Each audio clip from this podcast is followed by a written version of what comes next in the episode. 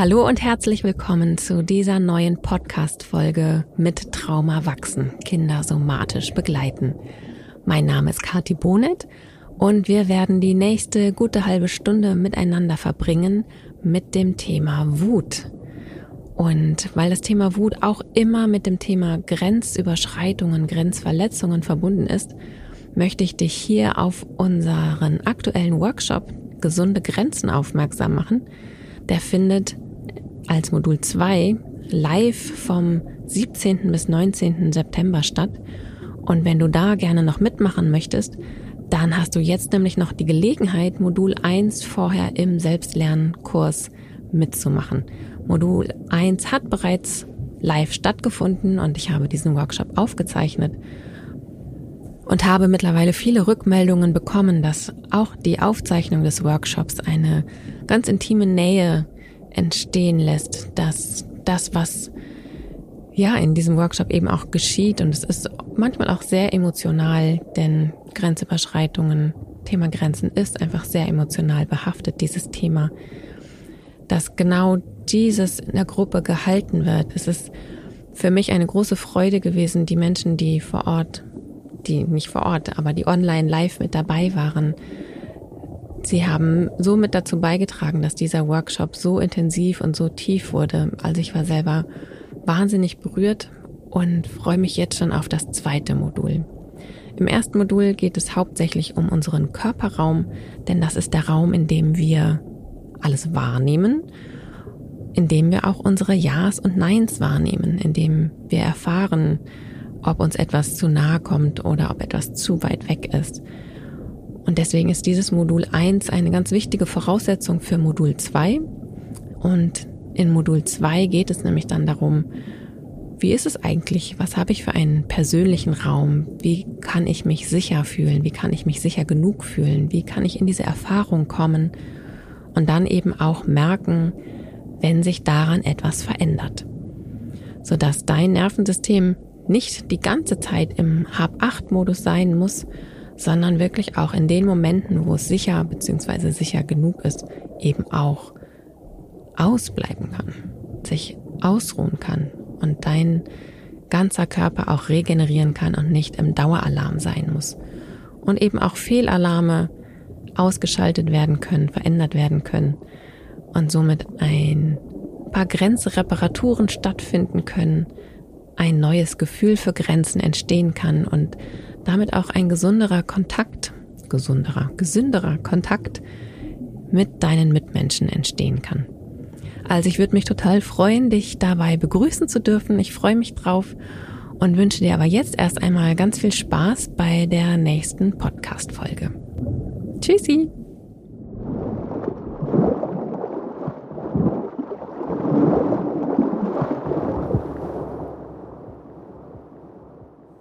Mein Kind ist wütend und schlägt andere.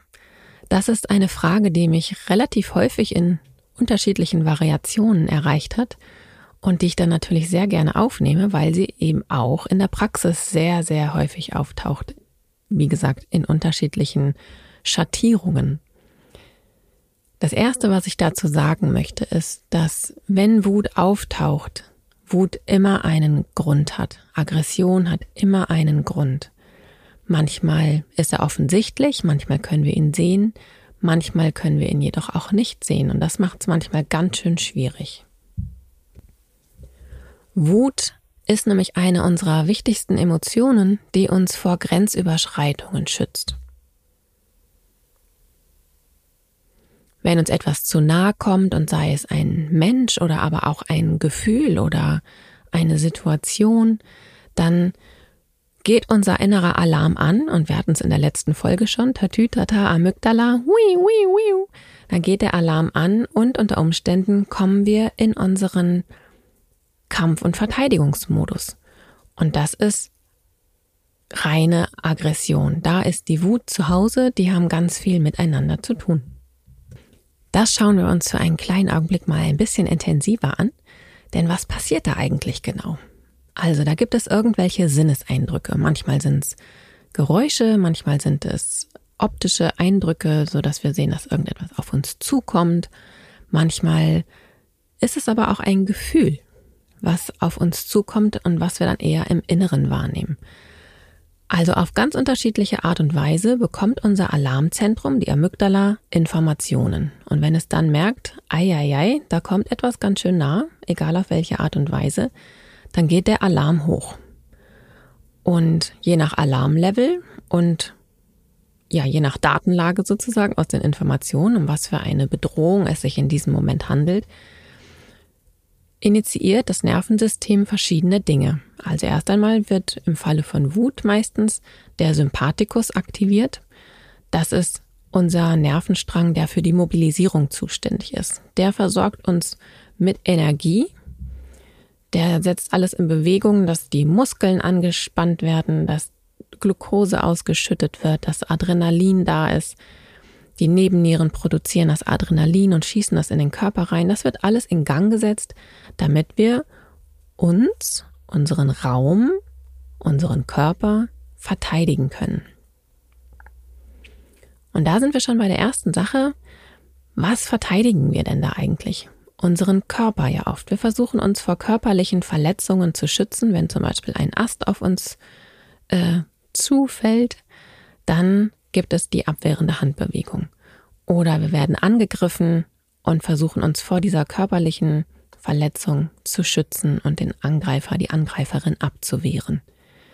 Das heißt, wir haben einmal unseren Körperraum, den wir beschützen.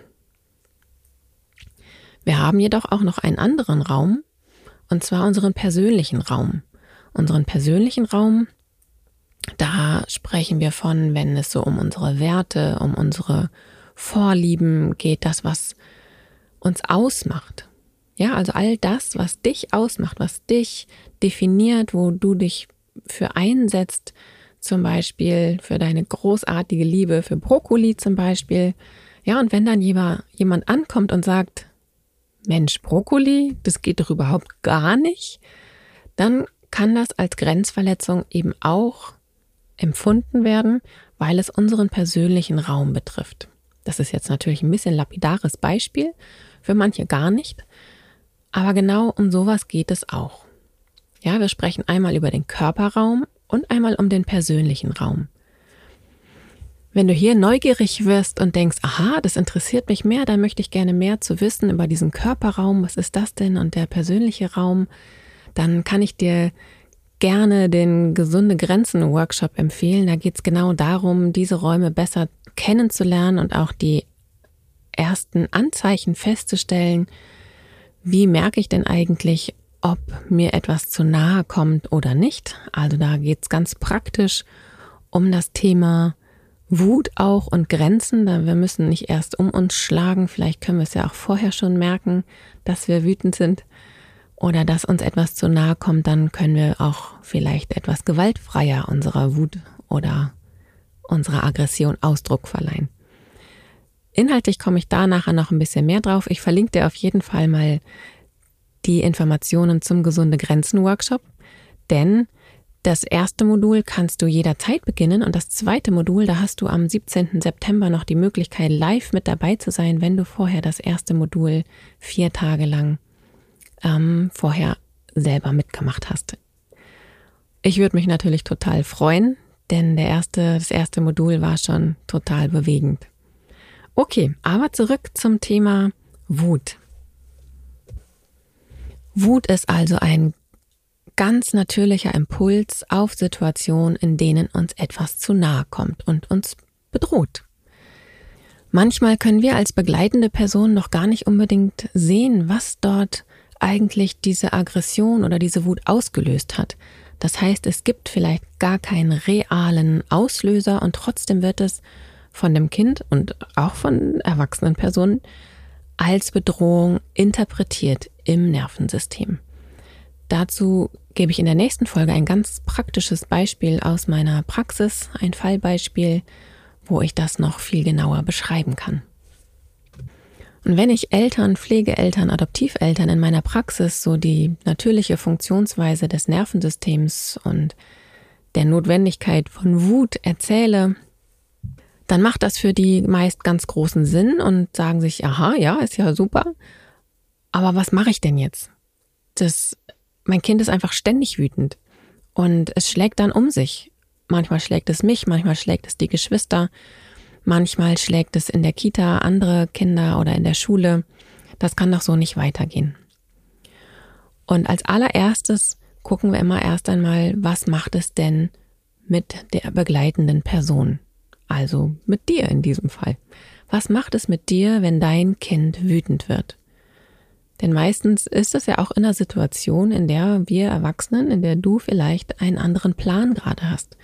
Du bist gerade irgendetwas am Tun, du bist in deinem Alltag, du willst vielleicht gerade irgendwo hin und dann wird dieses Kind wütend.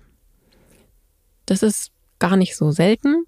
Es stört, es ist nervig, es unterbricht den gut strukturierten Elternalltag, Arbeitsalltag, der ja meistens, ja, dann, äh, ich kenne das nur zu gut. Also wenn ich morgens irgendwo sein musste und die Kinder wollten sich nicht ihre eigenen Schuhe irgendwie anziehen und ich soll das machen und dann kommen wir in Zeitnot und dann wird irgendjemand auch noch wütend und schlägt den anderen. Da ist mir ganz oft die Hutschnur geplatzt und ich bin dann ganz oft auch wütend geworden. Also meine Wut konnte ich in solchen Situationen ganz oft verstehen, die meiner Kinder immer erst ein bisschen später.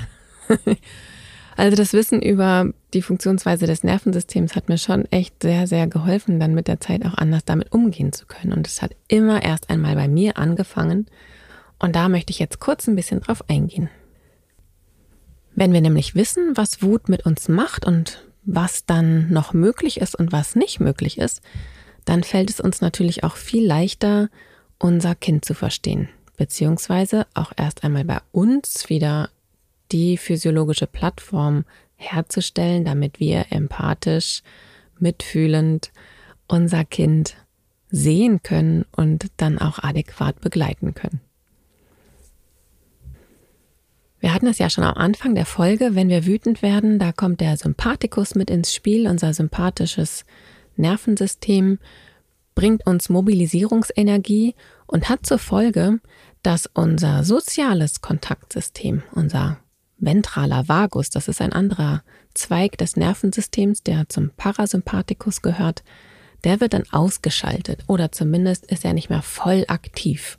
Und wenn dieser ventrale Vagus, unser soziales Kontaktsystem, nicht mehr voll aktiv ist, dann sind wir nicht in der Lage, uns in einen anderen Menschen einzufühlen, ihm empathisch zu begegnen, in Kontakt, in Blickkontakt mit dieser Person zu gehen und uns einzutunen. Das ist nicht möglich, wenn der ventrale Vagus nicht aktiv ist. Und je höher der Sympathikus aktiv ist, desto weniger ist der ventrale Vagus unter Umständen aktiv. Das führt dazu, dass wir, wenn wir selber wütend werden in dieser Situation, weniger Verständnis für unser Kind haben. Das ist also ganz natürlich. Und wenn wir das wissen, können wir da schon mal mit einem Hintergedanken dran denken, aha, das ist bei unserem Kind auch so. Denn dieses soziale Kontaktsystem, das ist dafür da, um Verbindung zu schaffen, um miteinander in Kontakt zu sein, sich zu, als Gruppe, als Herde zu organisieren, wenn ich persönlich bedroht werde, dann ist dieses ganze Zwischenmenschliche erst einmal zweitrangig. Dann geht es wirklich darum, mein persönliches Überleben zu sichern. Und dann interessieren mich andere nicht ganz so viel. Deswegen sind wir in solch einer Situation nicht so offen für die Bedürfnisse von anderen. Und das gilt sowohl für uns Erwachsenen in der Situation als auch für unsere Kinder. Etwas anderes, was in uns geschieht, ist eine Veränderung in unserem Gehirn. Und zwar, wir haben, also unser Gehirn ist ja sehr komplex. Wenn wir es aber mal runterbrechen auf drei Hauptteile, dann haben wir da das Stammhirn, was für unsere Überlebensimpulse zuständig ist. Dann haben wir dort das limbische System, wo unter anderem Emotionen stattfinden, eben auch die Wut und Aggression. Und wir haben den Neokortex, unser kognitives Gehirn, das uns beim logischen Denken, strukturierten Denken etc. hilft. Diese drei zusammen sind eigentlich ein ganz cooles Team und arbeiten zusammen. Nur wenn es in hohe Aktivierungszustände geht, also wenn der Alarm ganz hoch ist, dann macht es manchmal nicht mehr so Sinn, Matheaufgaben lösen zu können oder Vokabeln auswendig lernen zu können oder sich eine Strategie ganz bewusst zu überlegen, dann ist unser Neokortex nicht unbedingt das Mittel erster Wahl. Da sind die älteren Gehirnstrukturen, also das Stammhirn ist das älteste, dann kommt das limbische System, dann der Neokortex. Die älteren Gehirnstrukturen haben quasi die Macht, die jüngeren Strukturen auszuschalten. Und wenn eine Gehirnstruktur ausgeschaltet wird, dann ist das ungefähr so, als würdest du einen USB-Stecker von einer externen Festplatte rausziehen. Und wenn wir halt in einem hohen Alarm sind, dann ist quasi die Festplatte zu unserem Neokortex, also unser Neokortex rausgestöpselt und da ist zwar noch alles Wissen da und alles drauf, aber es ist eben nicht erreichbar. Das kann dann unter Umständen dazu führen, dass wenn ich richtig wütend bin, dass äh, dann so in meinem Hinterkopf noch sowas läuft wie Kati, du hast doch gewaltfreie Kommunikation gelernt. Kati, nicht schlagen, Gewalt ist keine Lösung. Aber das sind eher so Gedanken, so Worte aus dem Off, die unter Umständen mein Handeln nicht mehr beeinflussen. In dem Augenblick liegen die Emotionen unter Umständen blank und ja, wenn ich richtig wütend bin, dann kriegt die Person mir gegenüber halt die volle Packung ab und mein Neokortex, der schafft es nicht mehr, mich dort irgendwie zu regulieren, weil er eben einfach nicht eingestöpselt ist. Und das ist bei Kindern eben genauso. Wenn dein Kind außer Rand und Band ist, wenn der Alarm hoch ist, liegen unter Umständen die Emotionen blank und dann bringt es überhaupt gar nichts, deinem Kind mit, weißt du noch, da haben wir doch dieses gemacht, da haben wir doch jenes gemacht und du weißt doch und was ist denn da passiert? Erklär doch mal, das Kind ist von der Physiologie her in diesem Augenblick nicht in der Lage, dir über diese Situation zu berichten. Nicht, weil es das nicht möchte, sondern einfach, weil es von der Physiologie her das gar nicht kann. Das Dritte, auf das ich gerne kurz eingehen möchte, ist, dass wir in so einer Bedrohungssituation, wenn der Alarm hochgeht und der Sympathikus aktiviert wird, ist auch immer Stress mit im Spiel. Es werden Stresshormone ausgeschüttet und da gibt es ganz viele verschiedene. Es gibt zum Beispiel Adrenalin, das kennen wir wahrscheinlich alle dass wenn wir uns erschrecken, zack, schießt es durch unsere Nebennieren, wird es ausgeschüttet, schießt es in unseren Körper hinein und Adrenalin ist unser Kurzzeitstresshormon. Adrenalin versorgt uns innerhalb von kurzer Zeit mit Bäm, wahnsinnig viel Energie. Und dieses Kurzzeitstresshormon hat eine Halbwertszeit von zwei Minuten. Das bedeutet, dass Adrenalin, wenn nichts mehr hinterherkommt, nach zwei Minuten sich zur Hälfte abgebaut hat, also dass nur noch die Hälfte davon da ist. Und je nach Körpergröße und Körperstruktur kannst du davon ausgehen, dass wenn kein Adrenalin mehr hinterherkommt, also auch der Alarm wieder runterfährt, dass nach sieben bis zehn Minuten das Adrenalin wieder abgebaut wurde. In dieser Zeit allerdings hast du nach wie vor Adrenalin im Körper.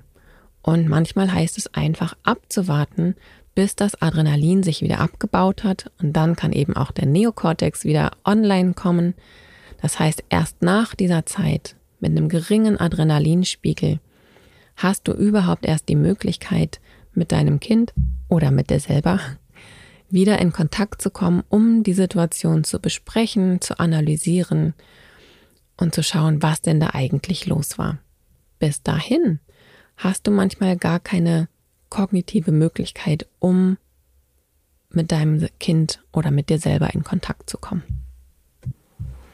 Was kann ich denn als Eltern oder als Erzieherin, als Lehrkraft jetzt also tun, wenn mein Kind wütend ist und auch andere schlägt? Bevor ich da dir verschiedene Tipps und Tricks mit auf den Weg gebe, möchte ich einmal kurz darauf eingehen, was es macht, wenn wir nicht einfühlsam darauf eingehen, wenn wir uns nicht anschauen, wo die Grenzverletzung bei dem Kind gerade liegt.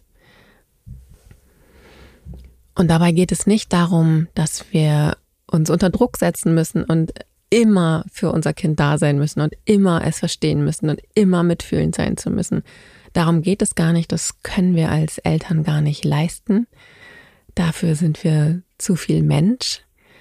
Wir werden immer Situationen haben, wo wir an unsere Grenzen kommen, über unsere Grenzen geschubst werden und nicht so handeln, wie wir gerne handeln würden. Das sind wertvolle Momente, in denen unsere Kinder auch von uns lernen können, wie wir mit Fehlbarkeit umgehen. Aber das ist ein anderes Thema, was sicherlich in einer anderen Podcast-Folge nochmal auftauchen wird. Was geschieht aber nun, wenn ein Kind in einem Umfeld aufwächst, wo es regelmäßig nicht in seinen Bedürfnissen gesehen wird? In seinem Äußern von Wut und bedroht sein, denn es ist nichts anderes. Das eine, was passiert, dass es natürlich versucht, trotzdem auf sich aufmerksam zu machen. Also wenn es vielleicht erst leise Versuche gestartet hat, um seine Bedrohung zu zeigen, um seine Wut zu zeigen und die aber nicht fruchten, wird es lauter werden. Das ist das Erste, was meistens passiert. Wenn da immer noch keine Reaktion drauf kommt, wird dein Kind erstmal auf dieser sympathischen Aktivierung, also auch dieser ganzen Wutenergie, das ist ja eine Menge Energie, die dahinter steckt, erstmal sitzen bleiben, denn sie kann irgendwo nicht in den Ausdruck gebracht werden. Und dann staut sich diese Energie in dem Kind, bei der erwachsener Person natürlich genauso, an. Und sobald du eine Situation hast, in der du vermeintlich stärker bist, dann wird sich diese Energie entladen. Und das ist dann eben manchmal bei schwächeren Kindern, bei kleineren Kindern, in Situationen, wo diese Wut sich dann einfach entladen kann. Das ist bei uns Erwachsenen übrigens gar nicht anders. Manchmal, wenn wir auf Wut stecken bleiben, lassen wir sie manchmal an unseren Kindern aus. Das ist natürlich genauso unschön.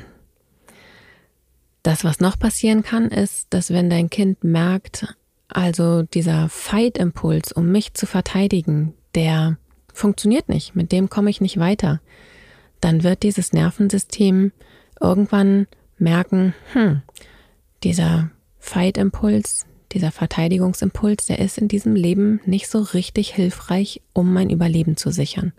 Also brauche ich andere Mechanismen. Das heißt, dein Kind erlebt keine Selbstwirksamkeit und wird in einen Modus schalten, wo es mehr in die Hilflosigkeit gehen wird. Es wird vielleicht mehr weinen, es wird vielleicht in sich zusammensacken, es wird zusammenbrechen, vielleicht wird es ganz still werden. Und dann ist es eigentlich eher ein Zeichen dafür, dass dort ein natürlicher Überlebensimpuls nicht mehr zum Tragen kommt. Und dieses Verhalten sehe ich manchmal bei Erwachsenen und auch Kindern, dass sie, wo eigentlich ein Verteidigungsimpuls gepaart mit Wut angebracht wäre, weil es völlig natürlich und gesund wäre, dort wütend zu sein, Menschen dort in eine Hilflosigkeit gehen, sich zurückziehen, traurig werden, weinen, und hinter dieser Hilflosigkeit und Traurigkeit aber eigentlich ganz viel Wut und Grenzverletzung steckt. Ja, und all die Wut, die wir nicht, ich sag mal, wüten können, und wir kommen nachher dazu, wo ich dir ein paar Tipps und Tricks mit an die Hand gebe, wo Wut einen gewaltfreien Ausdruck bekommen kann. Wenn diese Wut keinen Ausdruck bekommt, dann bleibt sie in uns stecken. Und das ist wie so ein, als würdest du eine Schale immer voller mit Wasser füllen und irgendwann ist sie einfach auch voll. Wenn dann so ein bisschen Wellengang kommt, dann wird es ganz schwer, das zu handeln. Und dann platzen Kinder manchmal oder auch Erwachsene ähm, und werden so ganz, ja, da kommen dann wirklich so unkontrollierte Wutausbrüche teilweise bei raus, wenn es dann einfach nicht mehr geht. Ja, was kannst du denn jetzt also tun, wenn dein Kind wütet und andere schlägt. Das erste ist immer erstmal, wie geht es dir gerade? Wie bist du gerade unterwegs? Wirst du auch wütend? Grätscht dir dein Kind in den Alltag und schmeißt all deine Pläne durcheinander und das macht dich gestresst, macht dich wütend? Dann ist es immer sinnvoll, selber erst einmal zu gucken, wie kann ich mich wieder selber regulieren.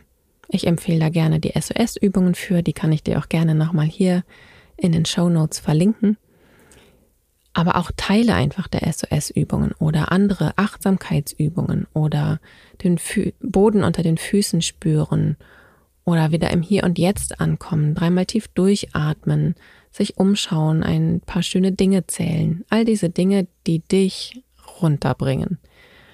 Das ist immer das allererste, denn dann ist dein Neokortex wieder online, dann ist dein ventraler Vagus wieder aktiv, sodass du auch überhaupt die physiologische Voraussetzung dafür hast, dich um dein Kind zu kümmern und zu schauen, was dort möglich ist.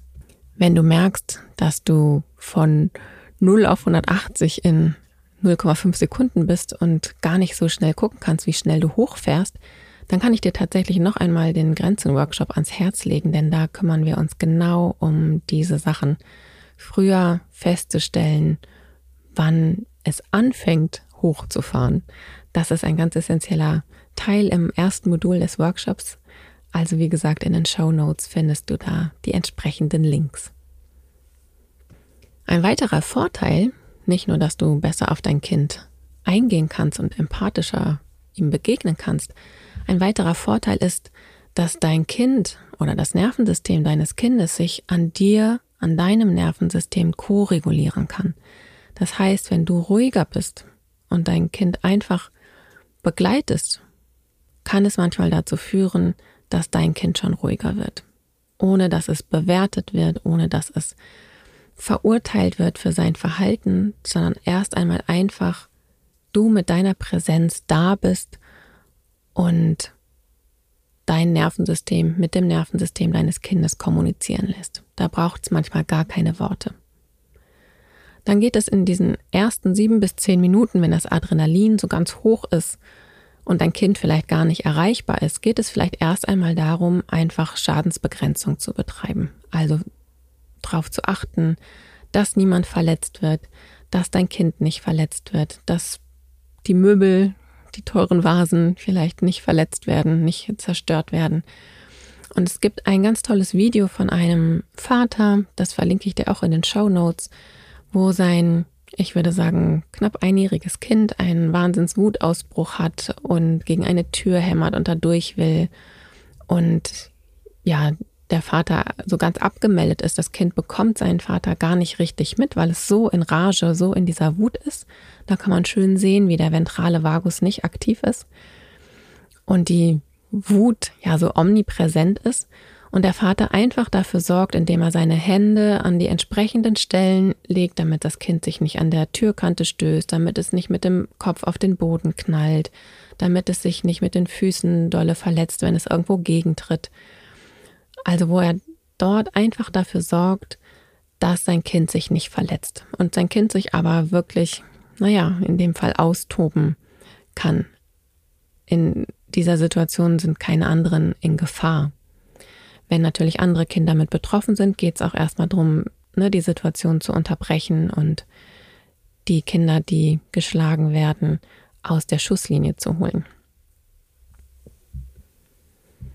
Wenn du in einer so hochgekochten Situation mit deinem Kind reden möchtest, ist es je nach Energielevel deines Kindes wichtig, dass du dich mit deiner Sprache mit auf dieses Energielevel bringst.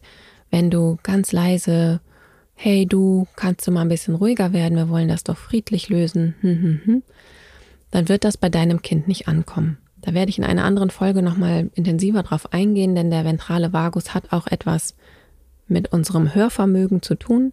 Wenn er nicht aktiv ist, dann können wir bestimmte Frequenzen nicht hören.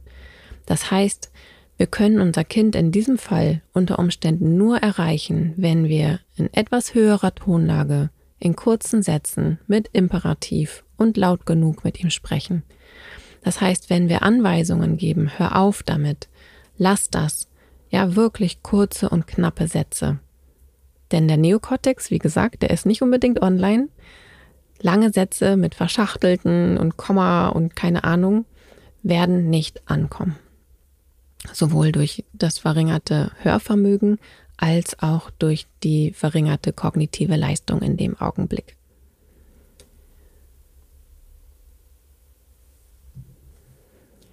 Wenn diese sieben bis zehn Minuten dann langsam vorbei sind und dein Kind wieder etwas ruhiger wird, dann kannst du anfangen, mit ihm zu sprechen und vielleicht sind es Worte wie, oh wow, ich habe gesehen, dass du ganz schön wütend bist und du so und so gehauen hast. Das ist natürlich nicht in Ordnung, den zu hauen.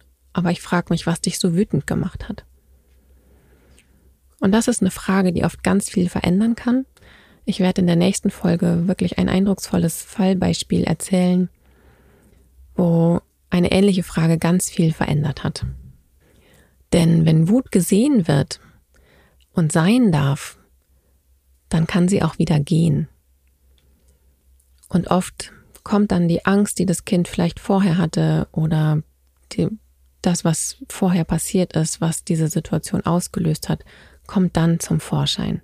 Und dann kann es sein, dass dieses Kind eben auch nach Kontakt zu dir sucht, sich ankuschelt, sich ausweint und eigentlich auch wieder das reparieren möchte, was da vorher durch sein Schlagen oder ihr Schlagen geschehen ist. Wenn das Kind wieder erreichbar ist, also wenn der Neokortex wieder da ist, der ventrale Vagus wieder präsent ist, dann kann man dem Kind auch verschiedene Möglichkeiten vorschlagen, wie es der Wut Ausdruck verleihen kann. Also eine schöne Möglichkeit ist es zum Beispiel dem Kind oder auch der erwachsenen Person den Unterarm anzubieten. Also ich halte dann meistens meinen Unterarm hin und bitte die Person, beide Hände an meinen Unterarm zu legen. Mein Unterarm ist sehr zart und trotzdem sind Unterarme sehr stabil. Sie dürfen nur nicht unbedingt ans Handgelenk fassen, das ist ein bisschen instabiler. Aber wenn beide Hände am Unterarm liegen und du dann das Kind bittest, zeig mir mal, wie wütend du gerade bist. Das kann man auch, wenn es gerade anfängt, hochzukochen zum Beispiel, kann man das auch gut machen. Und wenn es dann all seine Wut in deinen Arm, in deinen Unterarm reindrücken kann, manchmal vielleicht sogar mit einem Geräusch versehen, mit einem Tigerbrüllen, so ein da bekommt die Wut tatsächlich schon einen Ausdruck, ohne dass ihr drüber reden müsst, was überhaupt vorgefallen ist oder wer angefangen hat oder sonst irgendetwas, was in dieser Situation völlig egal ist. Es geht erst einmal darum, dieses Kind hat Wut, es gab für dieses Kind auf irgendeine Weise eine Grenzüberschreitung, eine Grenzverletzung oder Grenzbedrohung. Und diese Wut muss in den Ausdruck kommen. Das ist eine Übung, die man auch mit allen anderen starken Gefühlen oder Zuständen, Stress, Angst, Druck machen kann. Also einfach das, was da ist, in den Unterarm reindrücken und wer mag, das eben auch noch mit einem Geräusch verbinden. So können wir zum Beispiel innere Zustände in einen Ausdruck nach außen bringen, sodass wir sie von innen weg haben und sie sich dann eben auch auflösen können. Eine zweite schöne Möglichkeit ist es, äh, sich ein Handtuch zu nehmen und äh, zu zweit kann man das machen und das äh, jede Person hat ein Ende in der Hand und man zwirbelt das so, man dreht das und äh, drückt da, dreht da all die Wut rein. So. Also das kann auch großen Spaß machen. Und eine meiner Lieblingsübungen, das ist eine Abwandlung, Abwandlung aus einer der SOS-Übungen, ist, ähm, man schaut sich im Raum um und sucht sich zwei Gegenstände raus, verbindet die zu einem Wort und ruft diese als Schimpfwort aus. Also zum Beispiel, wenn ich mich jetzt hier bei mir umschaue, du Blumenvorhang oder du Pfannentasse oder du Lampendeckel. Ja, und das ist eine kognitive Leistung, die den Neokortex zwingt, wieder so ein bisschen ins System zu kommen und gleichzeitig der Emotion einen Ausdruck verleiht. Das ist eine ganz hilfreiche Übung. Wer den SOS-Einführungsworkshop mitgemacht hat, der wird die Erklärung dahinter auch verstehen. Das Handmodell von Daniel Siegel, wie diese Gehirnteile miteinander zusammen funktionieren, kann ich da sehr empfehlen. Den SOS-Einführungsworkshop oder auch direkt den für die Anwendung der Übungen mit Kindern verlinke ich dir auch nochmal in den Show Notes. Für all diejenigen, die da näheres Interesse dran haben, die Hintergründe zu den SOS-Übungen und was eben genau bei dieser Übung, die ich gerade vorgestellt habe, im Gehirn passiert, verstehen möchten. In dem Training zum, zur SOS-Übungsleiterin für Kinder stelle ich diese Übung mit dem Wörter zusammensetzen und als Schimpfwort zusammen äh, ausdrücken auch nochmal intensiver vor und stelle auch noch Abwandlungsmöglichkeiten vor. Also wer da Interesse hat, wirklich ist es sehr empfehlenswert, sich damit auseinanderzusetzen und reinzuhören. Jetzt ist diese Folge schon wieder viel länger geworden als geplant. Ich werde direkt eine nächste Folge aufnehmen und von ja, einem Erlebnis aus der Praxis berichten, was sehr gut zu diesem Thema passt und was so ein absoluter Gamechanger in der Arbeit mit diesem Kind war. Ich freue mich, wenn du da wieder reinhörst. Ich hoffe, dir hat diese Folge schon ein wenig Einblick in die Welt der Wut gegeben. Ich freue mich wie immer über Likes, über Kommentare, über das Teilen dieser Folge. Und wenn du selber eine Frage hast, die du gerne hier im Podcast mal besprochen haben möchtest, dann schreib mir diese gerne an mittraumawachsen at helpercircle.de. Ich freue mich drauf und sage bis bald. Tschüssi!